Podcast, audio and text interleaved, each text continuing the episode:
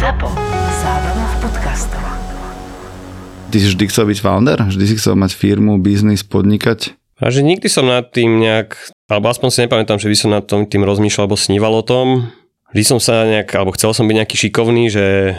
za malo inputu mať veľa outputu, alebo proste nejak áno, byť šikovný, či už som niekde pracoval, alebo na škole, alebo v čomkoľvek, takže tak akože asi som k tomuto nejako inklinoval, ale aj počas výšky nejaká veľká téma to nebola, že ja som chodil ekonomickú, medzinárodné vzťahy a nejak o tom podnikaní vtedy veľa diskusí neprebiehalo, ale od prvého dňa, alebo ako sme s tým začali, tak ma to naozaj bavila, ma tá sloboda realizovať sa a taký ten čistý stôl, že robím si čo chcem, ako chcem. S tým šťastím, že nám sa od prvého momentu darilo, že v podstate sme boli profitabilní od prvého mesiaca, že prvotná investícia do webu a nejaký prenajom u kamošov, malý kanclík a ja neviem, počítače sme mali, takže fakt pár tisíc, že v podstate drobné a hneď sme mali klientov, hneď sme to točili, takže nikdy sme peniaze do firmy nosiť nemuseli, takisto no, nikdy sme nepotrebovali žiadnu investíciu. A potom veľmi organicky sme tak nejak sa učili aj na vlastných chybách, aj sme sa radili, aj ja som pomaly začal naštevať nejaké eventy, konferencie, čítať knihy, počúvať podcasty.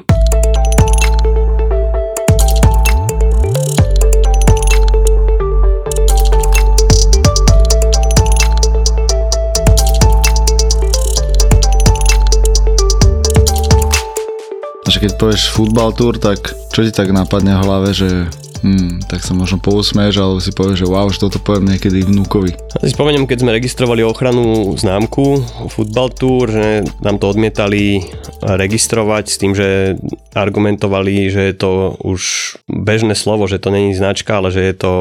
vlastne pomenovanie zájazdov na futbal. A v podstate ja si tak návrávam, že sme si tú kategóriu viac menej obsadili, takže toto je taká moja asociácia. Však futbal tour je akože v Československu aj Maďarsku alebo v tomto celom regióne, že asi najväčšia cestovka za športom ako takým. A to je jedno, že či obratov alebo počtom krajín. A že to asi úplne na začiatku nebol plán, že toto sa ide podariť. Doplním, že najväčšia na Slovensku určite vo V4 tiež v Európe jedna, jedna z väčších a určite to plánom, plánom nebolo, že my sme začali veľmi, my sme začali bez plánu, biznis plán neexistoval. To bolo v podstate 15 rokov dozadu sme začali, 12 rokov dozadu sme založili cestovku a akože možno si to už tak skreslene spomínam, ale bolo to skôr tak pocitovo, že už sme sa okolo toho trošku motali, nejakých ľudí sme brávali na futbali a videli sme tam potenciál a že poďme založiť cestovku, nech je to akože oficiálne všetko ako má byť a potom to išlo tak nejak z mesiaca na mesiac, roka na rok, to rástlo. Keď sa začalo tak preklápať, že z takého uh, viac freestylu do toho, že dobre, tak už sme fakt veľkí, poďme dať tomu trošku nejaký proces, štruktúru alebo nejakú takú proste, že hlavu petu. Myslím, že do 2016 to bola veľká pankačina v podstate klient nič nevidel, klienti boli vždy spokojní, že to bolo vždy pre nás na prvom mieste, aby... Celkom dlho, 2016 to je čo vychádza nejakých, že 7-8 rokov. No akože tie prvé 2-3, to sme nejak tak na živnosť, to vôbec nejak, nejak asi nemusíme riešiť. 2011 sme založili cestovku s poistením proti insolvencii a s účtovníctvom so všetkým, ale tým, že sa nám aj darilo a mali sme v podstate viac roboty, ako sme nejak dokázali zvládať, tak sme vždy boli v takom, v takom strese alebo nejakom časovom nedostatku, takže nebol ani čas nejak veľmi plánovať alebo baviť sa o nejakej firemnej kultúre alebo niečo takéto neexistovalo a proste sa makalo, cestovali sme, riešili a síce ľudia pribudali, ale vlastne len nám pomáhali vyplniť tu tie, tie chýbajúce človekohodiny, takže ja myslím, toto 2016, aj keď stále sa to zlepšovalo, a to, bolo, to boli majstrovstvá Európy vo Francúzsku, kde sa dostalo aj Slovensko, kde sme urobili proste pár tisíc ľudí a už sme začali niečo spolupracovať so zväzom. Myslím, v tej sezóne nejaký, neviem, či futbalový Slovan, hokejový, proste už nejaké takéto oficiálnejšie spolupráce a aj sme prijali veľa ľudí a myslím, že vtedy už sa to tak lámalo, že už vznikla nejaká druhá úroveň riadenia a nejakých ľudí sme kvázi povýšili, už boli nejakí brigádnici, že dostávalo to nejakú, nejakú štruktúru s pravidelnými poradami a tak ďalej, ale stále v dneš, dnešnou optikou, keď sa na to pozriem, tak to bolo, to bol úplný mes proste, pankačina. Čo je podľa mňa zase možno neviem, či inšpiratívne teda, ale že aj takto sa dá fungovať, že nemusí tá firma byť krásne zorganizovaná s misiou, víziou, hodnotami a parádnymi poradami. Naozaj my sme to dlhé roky ťahali freestyleovo a sledovali si tie hlavné čísla a až postupne sme to teda začali nejako upratovať. Hej, ale to bolo, dovtedy to bolo čisto, že dobre, sme v pluse, nemusíme to dotovať, rastú nám klienti, rastú nám zájazdy a neprišiel nikto občas za vami, že, že počujete chalani, tak o, neviem, nejaký zamestnanec, že tak čo je naša vízia, alebo že toto, toto tu mi tu chýba, alebo že čítal som, že v manažerskej knihe, že by to malo takto vyzerať, že á, nehaj tak, že teraz je proste sezóna, nemám čas tu Borussia hrať s Bayernom boli tak vyťažení, že nemali na toto priestor. S tým ale, že všetko to boli náčenci športoví a ktorí mali radi cestovanie, takže oni tiež síce boli zamestnanci, ale realizovali sa, bavilo ich to, alebo stále baví a veľa z nich je, alebo tí prví zamestnanci sú stále s nami, okrem, okrem nejakých výnimiek. A viac ich bavil proste ten, tá samotná operatíva, že ten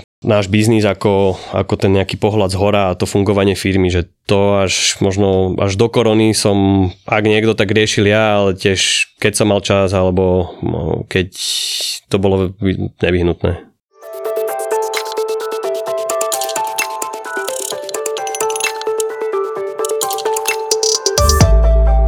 Mňa fascinuje, že poznáme sa dlho, alebo teda posledné roky veľmi intenzívne a presne cez ten COVID ty si bol ultra stoik a kľudný človek, že buď, ja neviem, či si chodil vtedy na box a to si aj nepamätám, lebo však boli aj tak zavreté Jimmy, takže Andrej v Devinskej tiež nemohol boxovať nejako, ale že jak si to tak spätne dal, aspoň teda návonok si pôsobil veľmi v kľude, že tu v podstate mi niekto zavrel úplne biznis a vôbec neviem, čo s ním bude. Som zrazu v podstate na nule, lebo všetko, čo robíme, bolo prvé, čo sa zavrelo aj cestovanie, aj športové udalosti a eventy. Pre mňa tá základná myšlienka, alebo čo ma ukludňovalo, bolo, že my sme nič zle nespravili, že je to situácia vis major a proste stalo sa. A keďže sme to ovplyvniť nevedeli, tak som sa tým vôbec nejako netrápil. Proste toto je situácia a Pozeral som na to, že konštruktívne pome, pome ju riešiť, že čo, čo môžeme urobiť, čo vieme ovplyvniť. A aj ten akože najhorší scenár, že firma skrachuje, čo naozaj bol jeden zo scenárov, aj sme ho riešili od právnikov cez ja neviem, nejakú krízovú komunikáciu a poisťovne a kadekoho, takže boli sme na to pripravení, ale aj ten scenár som tak prijal, že OK, že ak sa to stane, tak toto asi bude následovať a veril som si, že ak by to nastalo, tak by sme to v čase nejakom rozbehli na novo, možno pod iným brandom alebo trošku inak, ale nejak som sa nejak neobával ani o seba, ani o ten, o ten tým, lebo ja som si veril, že by sme to urobili na novo. No a dobré, dobré, dobré pomenovanie, že a ja mám pocit, že veľa ľudí koronu bere spätne, že to bol veľmi pozitívna časť ich života, že presne, že vyčistili sa, schudli, začali cvičiť, reštartovali firmy, pozreli sa na to znova. Takže áno, že ťažké obdobie, ale aj Football Tour 2.0, však ja mám pocit, že vy ste pomaly, alebo tak ty vieš čísla, ale že ste tam, kde ste boli pred koronou. No už sme aj za tými číslami, že sme na tom lepšie a s menším tímom a veci sú upratané, fungujú. Samozrejme je tam ešte stále, mám storiadkový zoznam vecí, čo ešte chcem zlepšiť a dorobiť a aj veľa vecí sme si povedali a až tak ich nedodržujeme, ale, ale je to výrazne lepšie. Číselne tiež tržby máme vyššie, Neviem, či úplne našou nejakou zásluhou, ale skôr si myslím, že sa vezieme na také vlne cestovateľskej, že cestovanie teraz boomuje a myslím, že všetky cestovky zažívajú rekordný rok. Myslím, že popri tom cestuje na ten futbal viac ako možno predtým. Preto aktuálny status je, že, že, že výborné, darí sa, tešíme sa, ale zase nejak veľmi neoslavujem, lebo tiež aj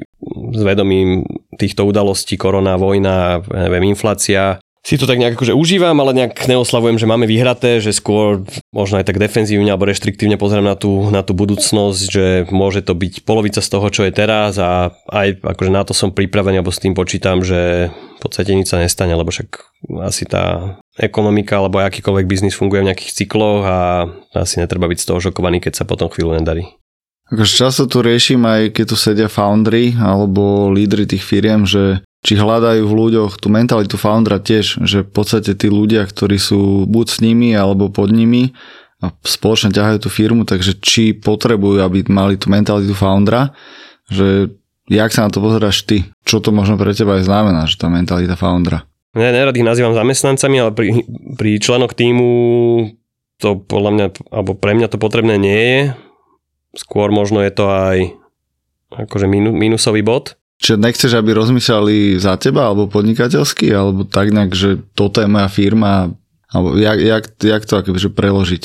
Že je to v podstate, že nepotrebuješ to. No, akože takto vnímam, že mentalita foundera, že ten človek je drivovaný tým, že mať vlastný biznis, osamostatniť sa a nevnímam to ako nejaké riziko, ale v podstate čo je naša konkurencia sú také nejaké jednoosobové, dvojosobové malé firmičky na Slovensku, v Čechách aj Maďarsku, ktoré nejak, nejaký know-how niekde získajú a potom s nižšími maržami, s nižšími cenami v podstate konkurujú, aj keď všetko sú to v podstate malé subjekty a nejak nás to nejak to našu nejakú pozíciu nenarúša, ale tak je to stále taká hrozba, že v podstate kdokoľvek z tej firmy by asi to mohol začať tiež. Takže skôr taká nejaká lojálnosť, integrita a naozaj sa nám to historicky darí, okrem, okrem pár výnimiek, že ani to nikdy nebola nejaká hrozba, téma, že by niekto niečo takéto skúšal, aj keď teda nejakí jednotlivci boli. Takže tá, tá mentalita foundera nejak to nehľadám, nevyžadujem, nehovorím, asi minusový bod by som pridelil nesprávne, ale, ale toto není pre mňa dôležité. A ja by som ale odlišil, že či sa bavíme o akože, členoch týmu, taký ten, taká tá exekutíva, alebo potom už tá nejaká druhová, druhá úroveň riadenia, kde aktuálne máme piatich ľudí, kde práve áno, tam, tam to chcem vidieť a tam je to dôležité. Ľudia, ktorí to majú rozvíjať, majú chodiť s nápadmi, uh, manažovať tým a, a posúvať to vopred. To zase nehovorím, že neplatí aj pre ten zvyšok, ale nie je to pre mňa nevyhnutné. Jasné. A to sa musím opýtať, lebo presne spomínal také, že o generáciu vyššie ako napríklad my 8 deviny a zároveň ešte aj poznáš ľudí, ktorí začínali v tých 2000 Podnikať by mal nepárny počet traje veľa, že ako sa na to pozeráš ty, lebo však máš aj viaceré menšie projekty a viem, že väčšinou nie si sám, že z tohto celého tvojho nastavenia, zmyšľania, že, že ak to má, že keby zakladal znova firmu, tak čo je pre teba výhodnejšie? Je to podľa mňa veľmi individuálne od projektu, od situácie, ťažko to nejak odhadnúť dopredu. My sme úplne s Julom Turčekom vzorový príklad toho, že my sme v podstate kamaráti od, od mladosti, od škôlky snať a vlastne doteraz to ťaháme spolu podstate bez nejakého konfliktu, aj keď boli rôzne názory, vždy sme sa vedeli dohodnúť a za mňa ideálny počet dvaja, lebo mali sme to podelené, vedeli sme sa zastúpiť, spolahnúť jeden na druhého, takže ja som bol za toho partnera veľmi rád. Aj keď teraz to už máme trošku nejak prerozdelené, ale aj to prešlo úplne, úplne pohode a dohodli sme sa. Počúvam ale zasa veľa prípadov, kde práve tie cesty sa rozchádzajú, takisto jak u nás sa rozišli, že mali sme po desiatich rokoch na veci rôzne názory, ale akože dokázali sme to neviem, či našou povahou alebo tým vzťahom nejako, nejako korigovať. Veľa dvojic to proste nezvláda a potom sa vyplácajú, firma sa predáva alebo je to vyslovene neprospieva. Takže toto riziko tam je, ale zase je tam tá výhoda, že, že ste na to dvaja. Takže mne sa zdá, že už 3 už je asi trochu veľa a čokoľvek nad by som tiež typoval, že, že asi zbytočne, nie zbytočne, že je to komplikácia pre to riadenie firmy.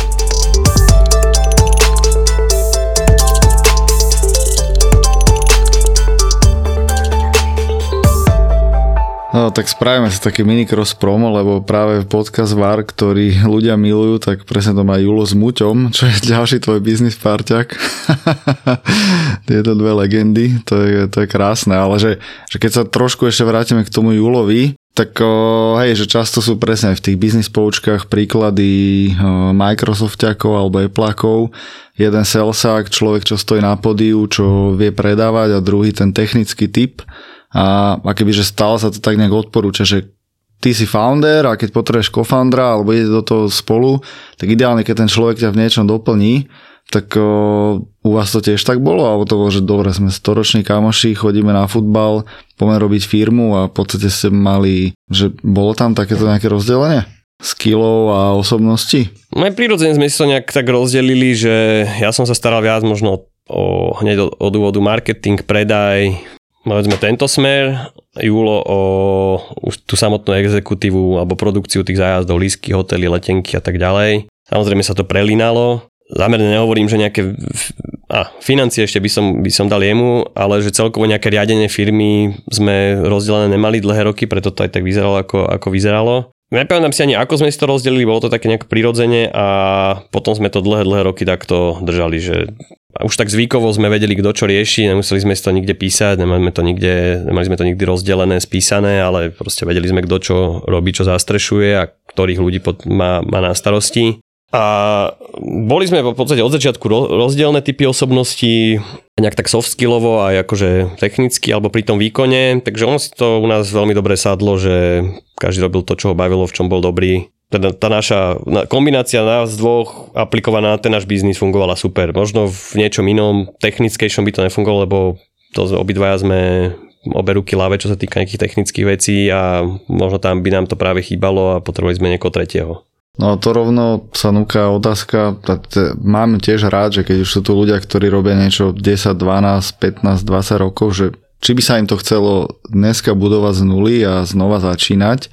Bol tu Gabo Lachman, čo má Big Group, oni majú veľký software house, spájali sa s Čechmi a robí to už ja neviem, tiež 25 rokov, podobne jak Mišo Hrabovec z Anasoftu. Takisto títo foundry ešte z 90 rokov z fitky a fejky. A on hovorí, že jemu by sa už nechcelo, že je rád, že už má firmu rozbehnutú a podstate už je taký skôr stratég a už vymýšľa nejaké akčné kroky, číta trh a rozmýšľa čo, ale že proste začať z nuly, hroti to, to vôbec. Som na tom podobne, ale tak to je podľa mňa už taký komfort, že teraz sa už celkom viem realizovať, že robím alebo som v tej firme tam, kde chcem byť, kde ma je treba, že je to také veľmi rozmanité a veľa aj tých menej príjemných činností, alebo tie, čo máš tak nebavia, tak mám nejak zadelegované. Takže nechcelo by sa mi, ale zas, ak by, bolo to, ak by to bolo potrebné, bol by som v tej situácii, tak by som určite išiel do toho znova, že, že nemal by som s tým problém. My sme jednu dobu mali taký pocit, alebo tak sme si verili, že ako sme to rozbehli, že akí sme podnikatelia, foundry a skúsili sme pár projektov. V Čechách, e, tu sme mali e, gastro epizódku e, s Tribuna pubom a ešte možno pár nejakých drobností ďalších, takisto nejaké otváranie trhov v Rumunsku, v Chorvátsku čiže trošku sme sa stretli s tou realitou, alebo nastavilo nám to zrkadlo, že asi až taký, taký makači nie sme a veľa z toho skončilo veľkým failom, alebo teda nebolo úspešné, takže tiež som tak trošku stiahol chvost a som vďačný za to, že, že ten, ten futbal tour alebo ten core business ide a v podstate sa venujem teraz hlavne tomu podstate akýkoľvek biznis rozbehnúť alebo dostať ho do tých, do tých zelených čísel alebo do tej, na tú úspešnú trajektóriu je, je náročné jednak, že si to treba odmakať, zároveň treba mať aj šťastie. A nám sa pri tých, pri tých projektoch, možno sme aj nemali šťastie, ale hlavne už sme si mysleli, že to budeme manažovať dáme si strategický meeting, zadelíme a týždeň o tom nebudem počuť a, a tak to proste nefunguje. OK, však akože na konci dňa máš medzinárodný biznis, Česko aj Maďarsko sú predsa iné krajiny a, a vieš spätne identifikovať, že prečo napríklad ten Balkán,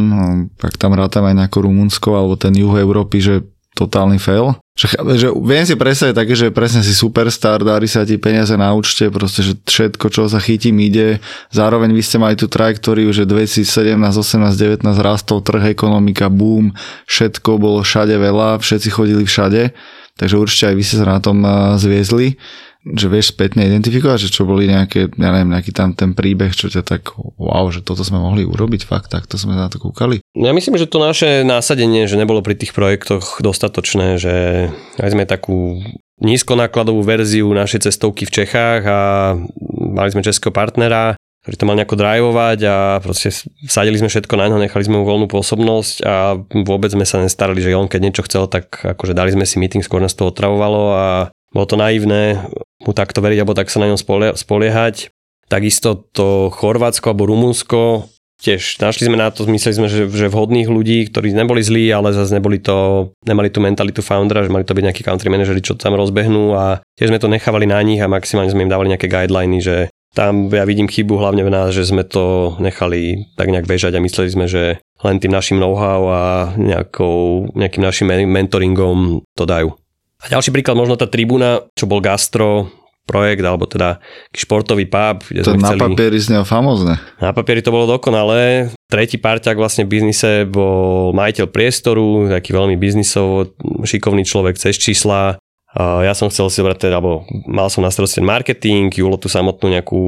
prevádzku a plán bol, že vlastne tú komunitu športových, hlavne futbalových fanúšikov priniesť do podniku na spoločné pozerania všetkých športov, teda hlavne futbalu a robiť to tak nejak komunitne, ale ani táto teória nejako nefungovala, proste ľudia chodili na dobré zápasy, cez víkendy veľmi nie. Zároveň všetky iné športy ako futbal boli úplný prepadák. Pri operatíve vystriedali sme 5 prevádzkarov, proste z kaluže do blata, trápenie,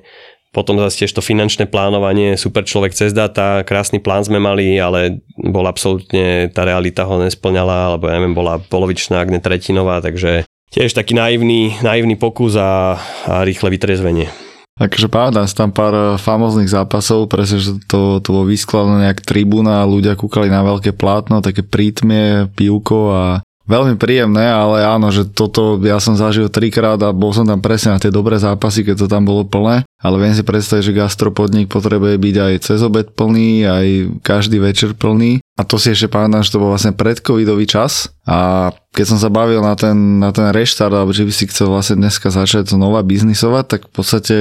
to sa stalo. Pamätáš si, keď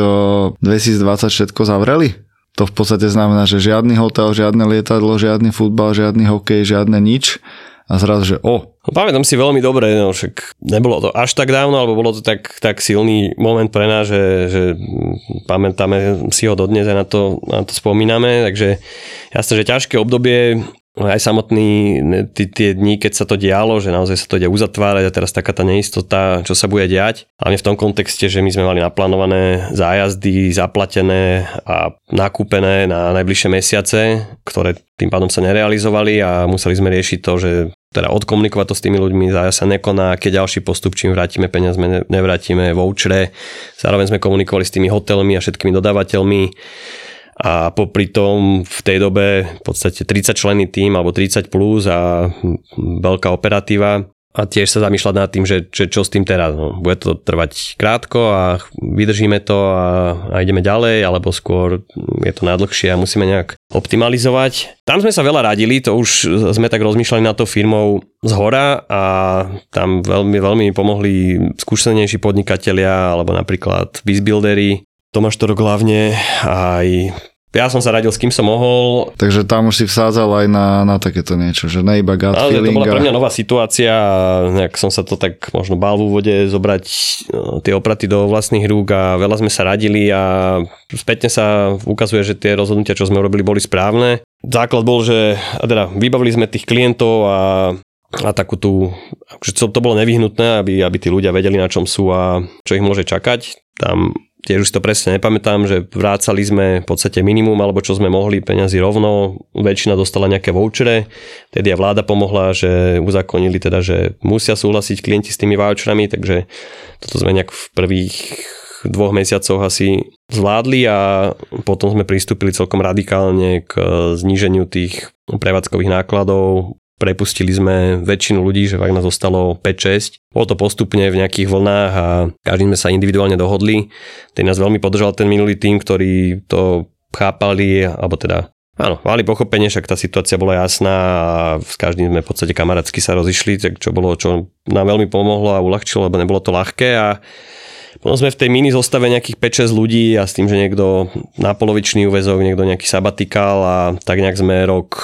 sa premotali a neviem, čo sme vlastne robili. Stále sme mali veľa roboty s tými v podstate klienti, dodávateľia, vouchere. Toto sa riešilo. Rozbehli sme e-shop, s ktorým sme sa tak nejak bavkali a plus sme sa chystali na ten reštart. Takže tak sme nejak verili, že sa to nakopne a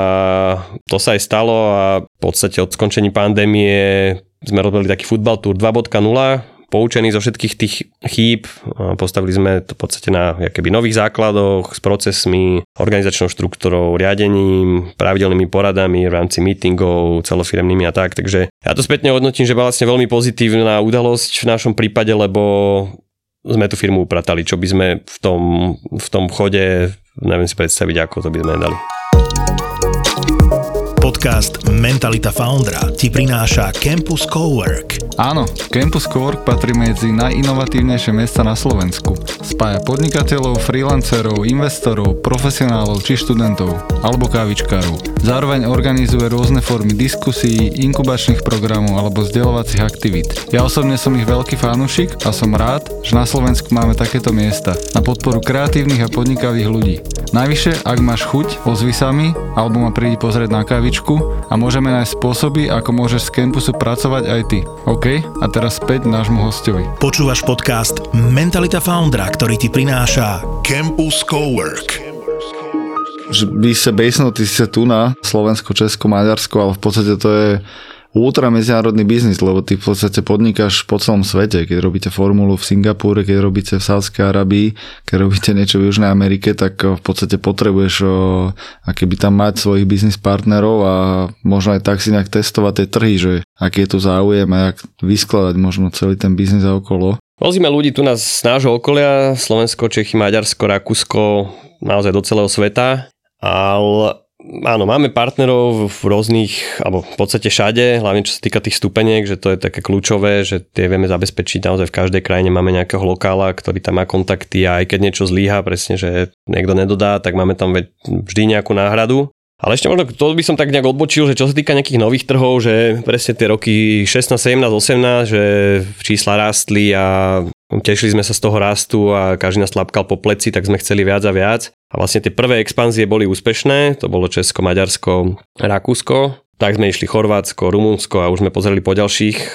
krajinách. Tie, to už sme spomenuli, že tie nám nejako nevyšli. Akože nebol to nejaký prepadák, ale bolo to nejaké nule, alebo dokonca sme tam prerábali, aj keď neboli to nejaké veľké peniaze, ale tiež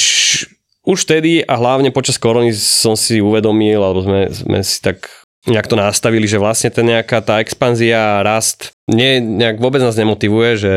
nie, nie je našim cieľom teraz tie tržby zvyšovať, aj keď teda stále rastú. A že skôr nejak sme si definovali, že kde chceme pôsobiť, čo chceme robiť a hlavne to, že to chceme robiť kvalitne, chceme sa s tým baviť, chceme si to užívať a nechceme už zažívať presne v tom 2018, že proste bolo toho príliš veľa na tú veľkosť toho týmu, bolo to do stresu, robili sme chyby, už aj k tým klientom sa, alebo aj ten klient vnímal niekedy nejaké nepresnosti, alebo, alebo nebolo to ono, takže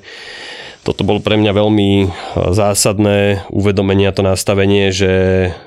nejaký ten rast alebo neustála homba za rastom proste není pre nás a úplne sme komfortní, alebo boli by sme komfortní na tých tržbách, jak sme, ale robiť to proste efektívne a užívať si to. Toto je zaujímavý pohľad, lebo áno, že tak keby aj tá svetová ekonomika je taký narratív, že stále všetko musíš dublovať a v podstate ja som skôr toho startup sveta, kde investori iba čakajú na 10x a každoročné proste dublovanie obratu a, a nárasty a to akéby, že keď sa nad tým zamyslíš sedliackým rozumom, tak to je v podstate nemožná vec alebo nereálna, keď nerobíš nejaký skem alebo nejaký odrb. Takže že zaujímavý, dobrý pohľad človeka, ktorý v podstate generuje miliónové tržby a nepotrebuje sa dostávať na 50, 100, 200 mega. Ja si myslím, že kľúčové pri akomkoľvek biznise, hlavne už takomto rozbehnutom, je, že, že mať nejaký cieľ alebo vedieť, čo chcem, lebo áno, povedať si, že, že chceme rásť a chceme urobiť globálnu firmu, OK, ale tak poďme sa baviť o tom, že, že prečo to chceš, že čo, čo ťa na tom drivuje, že chceš ten štatút a chceš byť na titulke Forbesu, ak to naozaj niekto chce, tak super, chod za tým. Ak chceš mať Ferrari a dom na Havaji a jachtu, OK, asi potrebuješ naozaj robiť ten a, a aby si to dosiahol. Na druhej strane, ak chceš žiť slušne a nemusieť sa pozerať na cenovky v potravinách a ísť na dovolenku, kedy chceš, kam chceš a nemusíš jazdiť na Ferrari, tak asi ti možno aj stačí mať na Slovensku dobre zabehnutú firmu, možno tu v okolitých krajinách a vôbec nepotrebuješ teraz riešiť investorov a lietať po celom svete, takže toto bol asi aj, aj náš prípad. No a keď spomenú celý svet a že tam máte veľa partnerov, tak vieš aj trošku porovnať, že ten váš biznis je často, ja nechcem to znižovať na úroveň pouličného predaja, to vôbec nie, ale, ale vieš čo myslím, že, že niečo, čo, v čom ťa fascinujú možno nejaké iné národy, že tí ľudia ináč rozmýšľajú, alebo že vieš to porovnať s nami, že čo možno my si môžeme zobrať z toho sveta tu u nás a, a že by nám to z tvojho pohľadu možno pomohlo viac tej mentalite a, a byť nejaký, nejaká vlastnosť, ktorá ťa fascinuje na či už tých eh, Araboch alebo Južnej Amerike alebo kľudne aj v rámci Európy či zažil nejakú takú proste skúsenosť, že uh. No keď si spomenul tých Arabov, tak hneď ma napadá taká ich nejaká priamo za ten obchodnícky duch, že naozaj sa ešte dvakrát sa spýta na zľavu a vyžaduje a teraz sme tiež niečo riešili s Izraelčanmi, to isté, proste takí tvrdí obchodníci, čo aj tak pôsobí na, na nás, alebo na mňa, že až tak až, až nepríjemne, alebo ofenzívne dá sa povedať, ale ale zase pritom sú to príjemní ľudia, že ak potom s nimi ideme na večeru, tak akože smejeme sa a sú fakt v pohode, takže to je taký ten ich taká nejaká profesionálna maska. Takže myslím, že toto nám tu chýba a, a určite to je v tom biznise napomocné. Potom mm, celkovo taký nejaký drive, že nejaký hlad po, či už úspechu alebo dosiahnutí niečoho. Ja som v posledných dňoch to tak riešil s viacerými ľuďmi, neviem, možno to nie je najsprávnejší príklad, ale že mladí futbalisti, kamoši, čo majú deti a hrávajú futbal, tak dvaja nezávisle na sebe mali skúsenosť s tou mládežou v zahraničí a že tí naši chalani slovenskí futbalovo sú na rovnaké úrovni, ak nedobré, že technicky, kľúčky, všetko super strely, ale že tá, to nasadenie pri hre tá úroveň aj tej tvrdosti a násadenia, či už v Anglicku, druhý vo Španielsku, je, že, že od veľký inde, že tiež taký možno príklad, teda neviem, či prenesiteľný do toho biznisového sveta, že akože ten skill je u nás dobrý, akurát proste chýba tomu ten možno nejaký taký krok najviac, alebo taká tá tvrdosť a priebojnosť a aby sa presadili či už tí mladí v športe, alebo my v biznise. Otázka, ak sa to dá naučiť či sa to dá naučiť. Proste ten, ten hlad a ten, ten, ten drive, aby sme, aby sme boli všetci, takže viac sa zakusnúť. Podľa mňa sa dá len, je to presne taký prienik všetkých množín rodiny, toho klubu, neviem, pedagogov, či škôlka, škola, okolia, že podľa mňa to v tej kultúre musí byť tak nejak obsiahnuté, že neviem, či úplne tu na pár ľudí alebo naša bublina, keď to začne nejak ráziť takúto nejakú teóriu, že či, či to dozvládneme. Na druhej strane zase Slováci v zahraničí, aspoň ja čo vnímam, tak sú, patria k šikovným, nemajú problém sa presadiť, majú drive, tak ja si nemyslím, že je to zase úplne, úplne zlé s nami, že predsa len Slovensko ako malá krajina, že možno nejak percentuálne, keby sme to si nejako porovnali s niekým iným, tak možno nám aj vyjde, že vlastne tých šikovných, úspešných, drivovaných je tu možno rovnaké percento ako, ako inde. To akože hádam, len nemyslím si, že je to tu s nami až také zlé, ako, sa veľakrát hovorí. A ja úplne nenavidím tieto reči, ak tu to Slovensko dokola zhadzujeme a jak je tu všetko zlé, ak všetko funguje v zahraničí, jednak cestujem veľa, takže vidím, že vôbec to tak nie je. A aj čo sa týka tých ľudí, tak uh, sa mi zdá, že si to veľakrát idealizujeme, že akí sú všade inde makači a že my nie sme. Som rád, že hovoríš, lebo presne, že tvoj príbeh, však keď to ja vnímam, tak áno, veľmi komfortný život, zároveň za tým je veľa roboty aj po víkendoch, teraz si mi hovoríš, celý víkend pracoval, aj keď to počúvate, tak v strede augusta pršalo celý víkend, takže ideálny čas na prácu. Ale hej, to je fascinujúce, že, že stále máme tendenciu nadávať, ale pritom je okolo nás plno šikovných ľudí, ktorí si to dizajnujú sami podľa seba a proste robia tie extra kroky, sedia v sobotu o druhej o, za počítačom a proste posielajú follow-upy a, a stále si to máš nadizajnovať ty. A keď si pozrieme presne na nejakú škálu, kde sme sa my dostali ako Slováci, tak o, myslím, že veľmi komfortne vybudovaná akože celá krajina, že máme tu 5G internet, mobilné platby, pitná voda, akože veľmi dobré podmienky po Bratislave všetci jazdia na kolobežkách elektrických a elektroautách, že, že kde je ten zlý život, čo, čo stále promuje. Takže som rád, že, že aj ty takto vnímaš človek, ktorý na Slovensku trávi cez 183 dní, ale, ale veľmi, veľmi veľa času v zahraničí a vieš to porovnať najlepšie. Súhlas, podľa mňa v podstate tu žijeme veľmi, veľmi komfortne, že ak sa človek trošku snaží, žije fajn. To nehovorím o tým všetkých hrozbách a problémoch, čo sú kdekoľvek v okolí a mne aj vadí takéto porovnávanie, že ak sa chceme porovnávať s Amerikou, Francúzskom alebo s týmito krajinami vyspelými s históriou kapitalizmu, tak jasné, že vo veľa veciach sme úplne niekde inde a, a je to až možno smiešne to porovnanie. Ak sa naopak ale porovnáme s tými, kde, s ktorými sme štartovali na podobnej pozícii v tých 90 rokoch, či už je to tu na Maďarsko, Polsko alebo ďalej na východ, či už Balkán alebo to po Baltie, tak nie sme na tom až tak zle, skôr by som povedal, že vo väčšine, alebo no, vo väčšine nejakých aspektov, alebo teda vo väčšine kategórií by sme boli na tých prvých priečkach. Najväčšia podcastová udalosť? Epizóda, ktorú nikdy nebudeš počuť, ale môžeš ju zažiť. ZAPO, zábava v podcastoch, ťa pozýva na vražedné psyché 100.